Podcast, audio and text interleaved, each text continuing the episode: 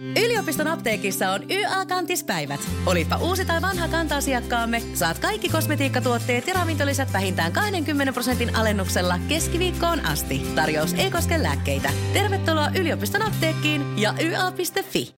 Osa 1. Herätys.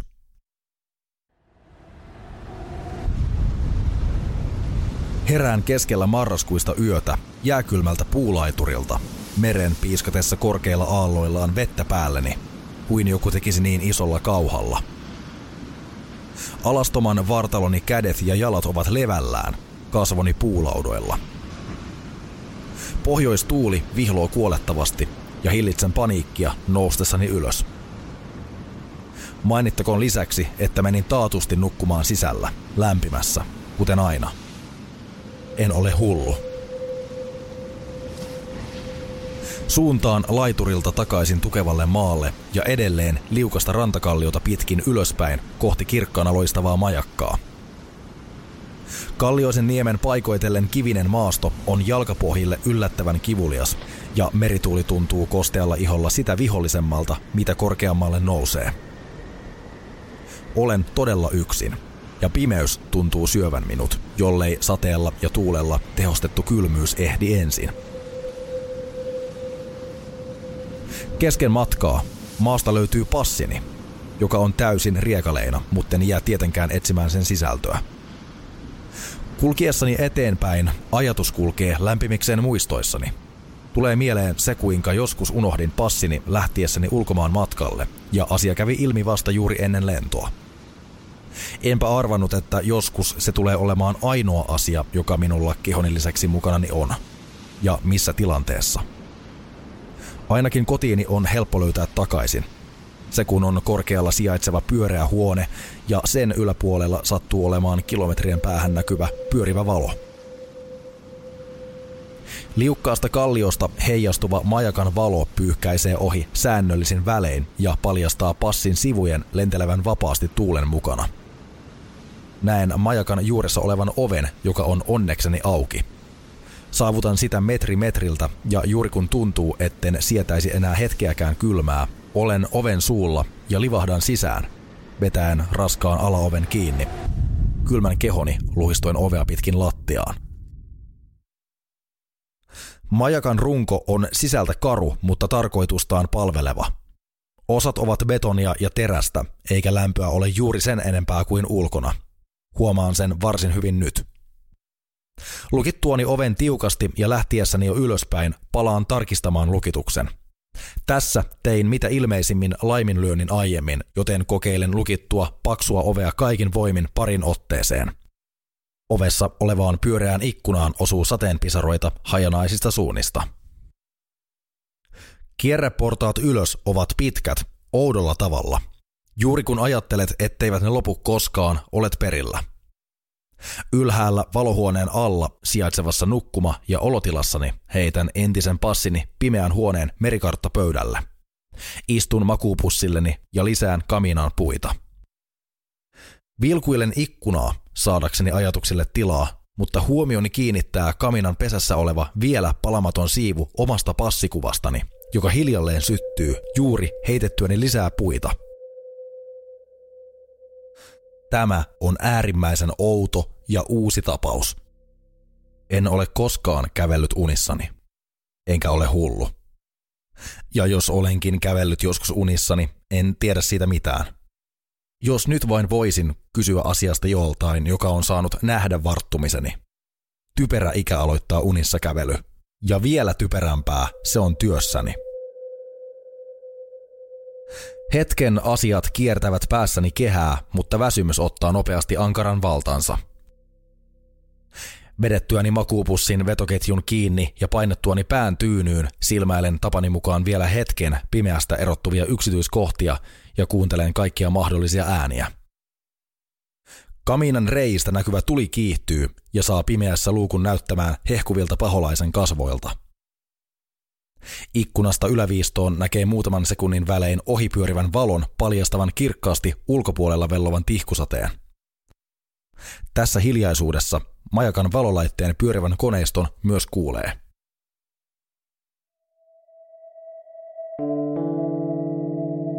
Aamupäivän valo täyttää huoneen, josta näkee lintuperspektiivin omaisesti joka suuntaan.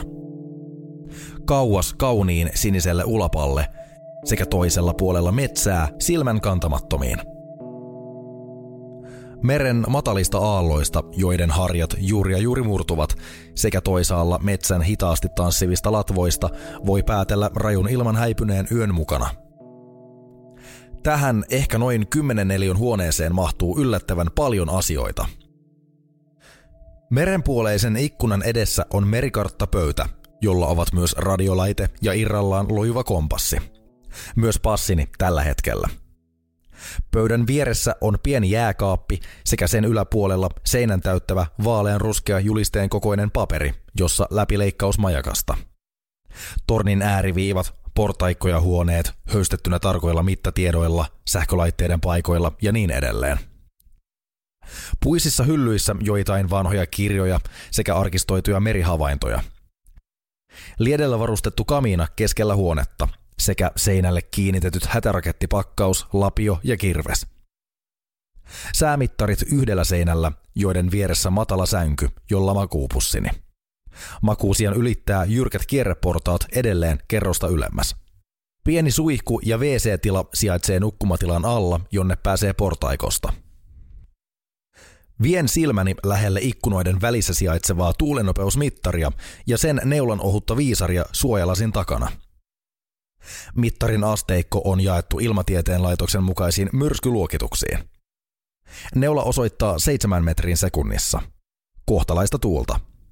Se tuntuu suorastaan tyyneeltä, sillä asteikko riittää 50 metrin sekuntinopeuteen asti. Istun alas ja kirjoitan vain säätiedot logikirjaan, enkä juuri muuta, sillä huollot on vielä tekemättä ja meriliikenne on äärimmäisen rauhallinen tänään. Yölliset tapahtumat varjostavat päässäni. Mutta tietoisesti niiden sijaan pistän huomioni parin päivän takaisiin asioihin. Käyn läpi kerran kuussa vierailevan huoltomiehen kauppakuittia, joka sisältää silmämäärin ne asiat, jotka pyysinkin. Ilman ruokaa, juomaa ja muita tarvikkeita tulee ongelmia. Tarvikkeita toimittanut mies kävi vasta pari päivää sitten ja lähti nopeasti, vaikka kenen tahansa seura täällä kyllä kelpaisi. Huoltokuskin tuomiset sisältävät erilaisia säilykkeitä ja kuivamuona paketteja, useamman pussin riisiä ja makaronia, perunoita, näkkileipää ainakin komppanian verran, vesisäiliön täytön ja kaikenlaisia lisukkeita. Kahvi oli tärkein, sillä viimeksi en huomannut ilmoittaa, että sen pitää soveltua pannuun. Se, mitä kuitissa ei ole, mutta löytyy huoltomiehen tuomista tavaroista, on pullo skotlantilaista mallasviskiä – siitä hyvästä ojensin parikymmentä markkaa ekstraa oikean hinnan lisäksi. Mies otti setelin kuin töykeä asiakaspalvelija ja lähti nelivedolleen, eikä pian näkynyt takavalojakaan. Olipa mukava asioida. Lähdettyään kannoin tavarat lopulta yksin elintarvikesäilönä toimivaan majakan lähietäisyydellä sijaitsevaan pommisuojaan, ja luotan, että laatikoissa on kaikki se, mitä kuitissakin – Vähän väliä haen sieltä jotain majakassa sijaitsevaan pienikokoiseen jääkaappiin. Mutta harvoin hymyilen niin leveästi kuin nyt laittaessani pullon karttapöydän laatikkoon, joten voit arvata, onko sen hallussapito sallittua täällä.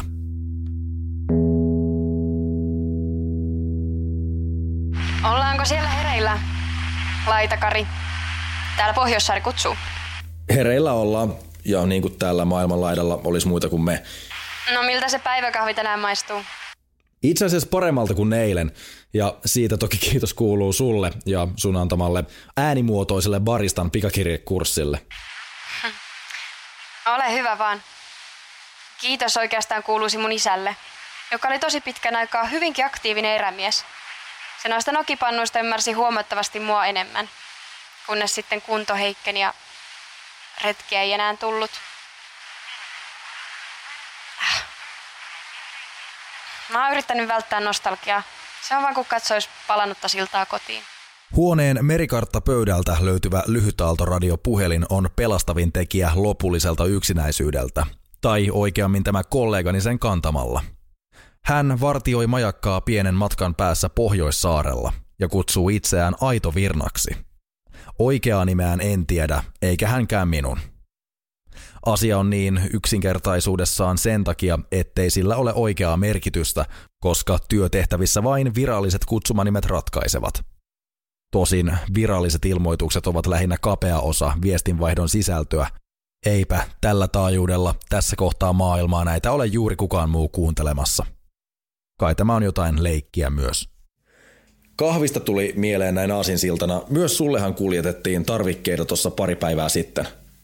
Joo, kuinka niin? Ajattelin vaan. Selasin mun kuittia tossa, josta tuli mieleen, että eikö se ole aika outo kaveri? Tää vanha mies, joka roudaa meille tarvikkeita. Ei puhu juuri mitään, eikä pahemmin tunnu kyllä pitävän työstäkään. Mä en kyllä nyt ihan ymmärrä. Ei puhunut mitään. Kun se täällä kävi, niin oli varmaan pari tuntia, joi kahvit ja oli kaikesta kiinnostunut. Tottuneen asiallinen, mutta mukava vanha ukko. Ei uskoisi, että se on entinen laivastonupseeri. Sille meren turvallisuus on sydämen asia, joten tekee näitä hommia vielä eläkkeelläkin. Vaikkakin aika harvakseltaan. Sanoin muuten, että tuntee nämä seurut hyvin. Puhutaanko me nyt aivan varmasti samasta ihmisestä? Se kaveri oli täysin päinvastainen, mitä sä kuvailet. Just semmonen malliesimerkki oppikirjasta, miten pidetään turpa kiinni sosiaalisissa tilanteissa. Vastataan vähän jotain tuulen suuntaan. Häh?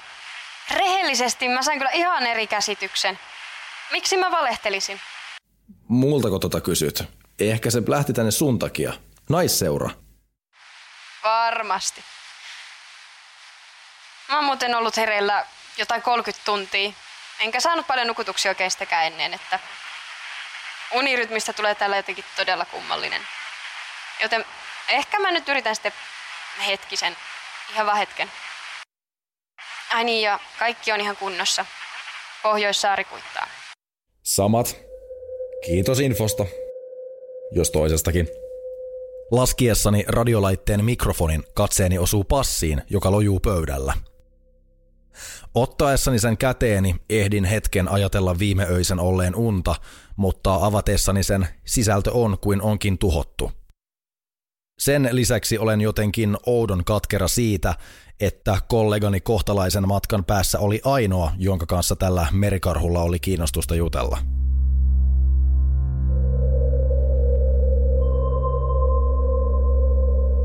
Loppupäivä menee viikkoja sitten suunniteltua aikataulua mukaillen, joten nousen työkalujen kanssa kierreportaita pari metriä nukkumahuoneen ylle. Majakan huipulla sijaitsee valohuone, joka on ympärinsä pelkkää ikkunaa. Huoneen keskellä on valolaite, jonka sisällä sijaitsee koko rakennuksen ja sen noin 40 kilometrin päähän näkyvän valon sydän, petrolipoltin, sekä sen molemmilla puolilla suuri linssi. Valon teho ei pelkästään riitä mainittuun kantamaan, mutta linssi taittaa valoa näkyvyyden eduksi. Suurin osa merenkulustahan on jo automatisoitu viimeisimmällä tekniikalla, eikä majakoilla yleisesti ottaen enää asu ketään. Ainoa syy, jonka olen kuullut oman työpestini jonkinlaiseksi perustaksi on se, että sähkölinjaa on kallis rakentaa tänne kymmeniä kilometrejä metsien läpi vain yhden rakennuksen takia, mutta merenkulun jatkuva uudistaminen antanee ratkaisun ja päätöksen tällekin vielä. Sähköä vaativat laitteet toimivat nyt akuilla ja generaattorilla. Valo toimii petrolilla aivan kuin vuosisadan alussakin. Se säästää sähköä, mutta ei työtunteja. Asiahan on jäänne. Majakka on edelleen vanhanaikainen, manuaalisesti operoitava versio – mutta jossain merenkulkuhallituksen pitkän luettelon joukossa vain sattuu olemaan niin, että koordinaatilleen juuri tässä kohtaa kartan pituutta ja leveyttä palaa tuikku ja piste. Se vaatii ihmisen paikalle sekä näillä välimatkoilla ja huoltomäärillä asumista paikan päällä. Teen huoneessa rutiininomaisen huollon ja pimeän tullen jään katsomaan, että valo syttyy ja pyörii moitteettomasti.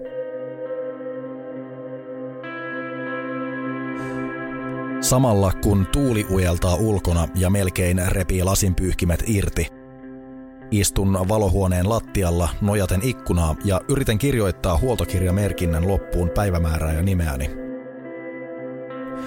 Edessäni rauhallista vauhtia pyörivä laite loistaa pimeässä valoa molemmilta puolilta ja muutaman sekunnin välein auringon kirkkaus ohittaa näkökenttäni, jolloin suljen aina pariksi sekunniksi silmäni.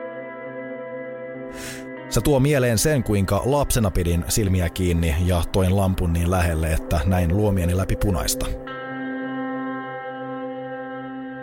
Laskeutuessani nukkumatilaan näkökentässäni on tähtiä. Kuten monesti aiemminkin, katson pohjoiseen, kompassista tarkalleen katsoen 356 asteen suuntaan. Arviolta parinkymmenen kilometrin päässä pimeän horisontin yllä välkkyy toinen valo.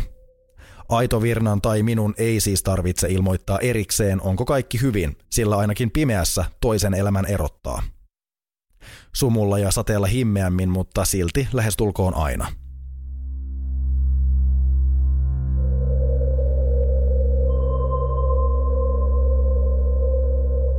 Kolme seuraavaa vuorokautta. Kaikki vaikuttaa normaalilta, lukunottamatta sitä, että Aito Virna ei ota yhteyttä.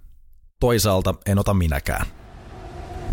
Kävin laiturilla, tällä kertaa hereillä ja vaatteet päällä, Nostin verkon pois tältä vuodelta ja vein sen pommisuojan seinälle roikkumaan ja odottamaan kevättä.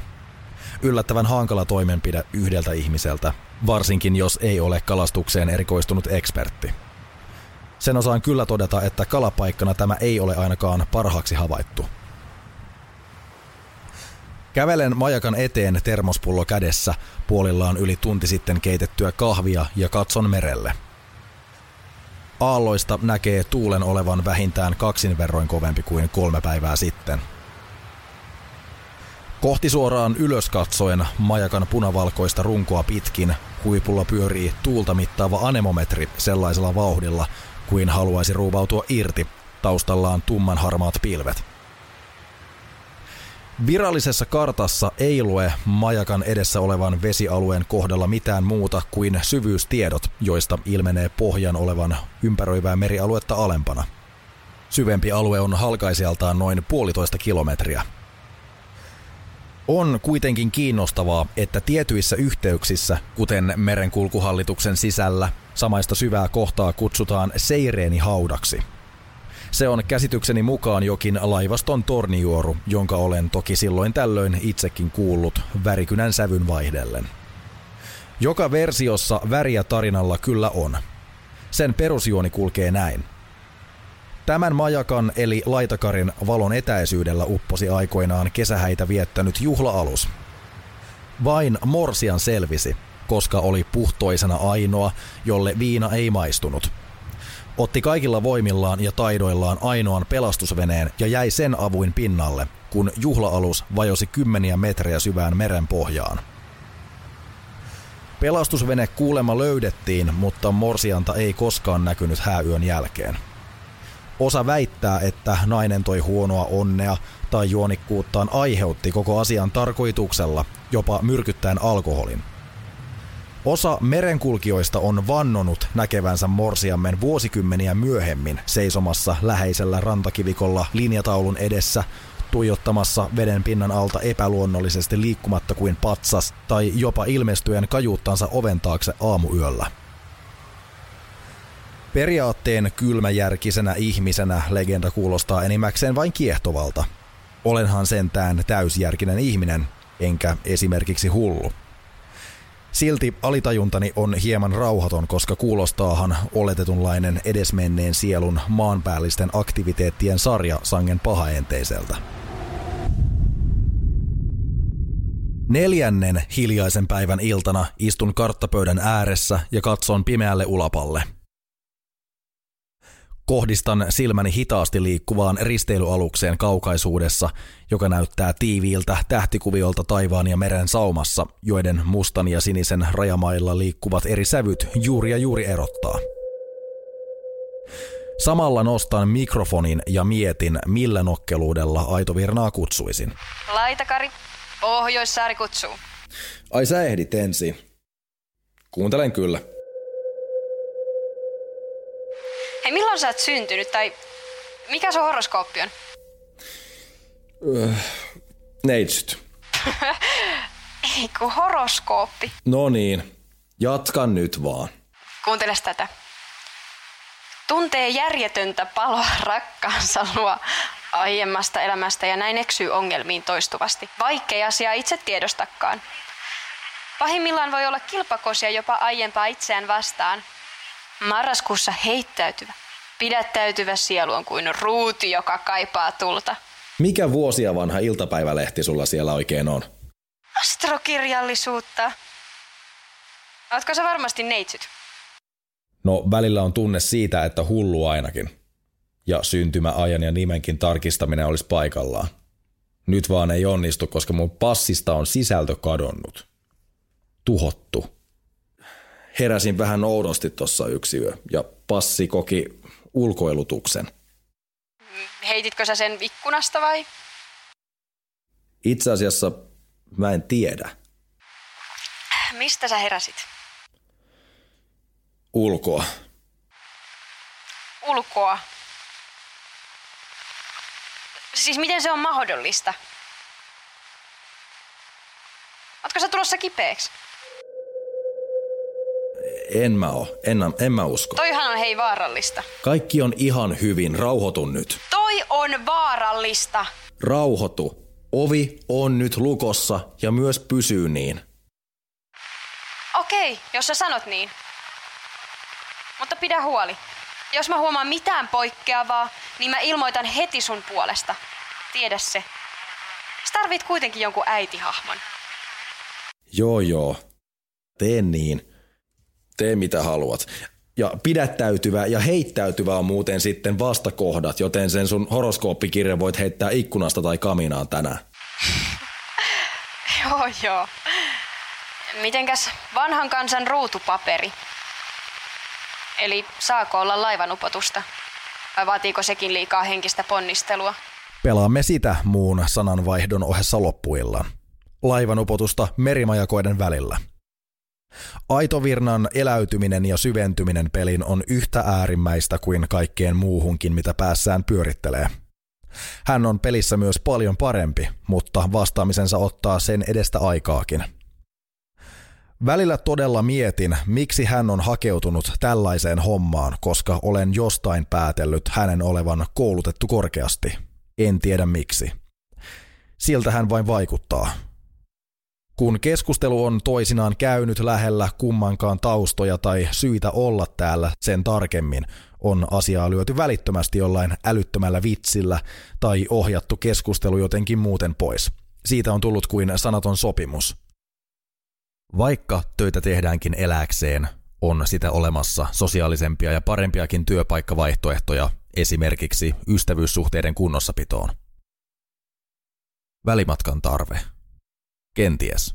Mistä minä tiedän. Toiset tarvitsevat sitä enemmän kuin muut. Vastaus ruudullisten laivojen nimenoksi odottaa edelleen – Hiljalleen pääni painuu karttapöytään ja lopulta tuijotan pöydän pintaan merkittyä harpin pistoja täynnä olevaa laitakarin kohtaa kahden sentin päästä.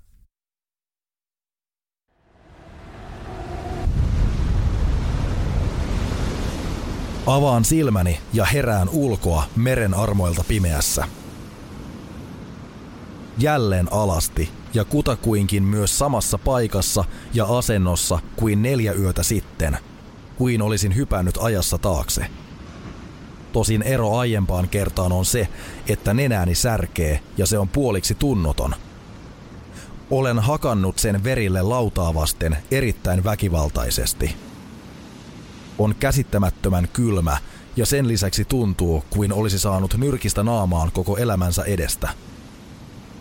Nousen ylös ja käännyn ympäri kuin taivaalta pudotettu ulkoavaruuden olento – Veri pääsee valumaan kehoni pitkin alaspäin ja tunnen kuinka hiukseni ovat jäätyneet tiettyyn asentoon, kuin niissä olisi äärimmäisen vahvaa lakkaa.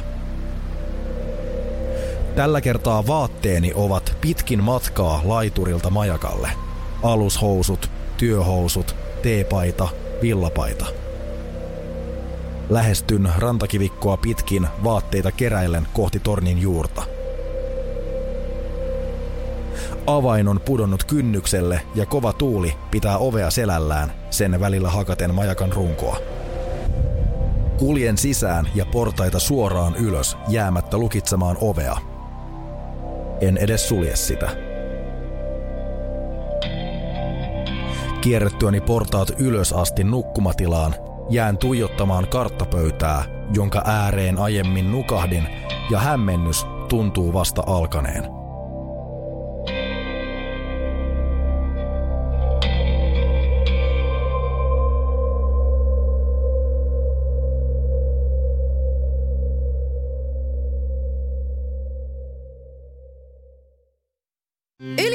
Apteekissa on YA-kantispäivät. Olipa uusi tai vanha kanta-asiakkaamme, saat kaikki kosmetiikkatuotteet ja ravintolisät vähintään 20 prosentin alennuksella keskiviikkoon asti. Tarjous ei koske lääkkeitä. Tervetuloa yliopiston apteekkiin ja YA.fi.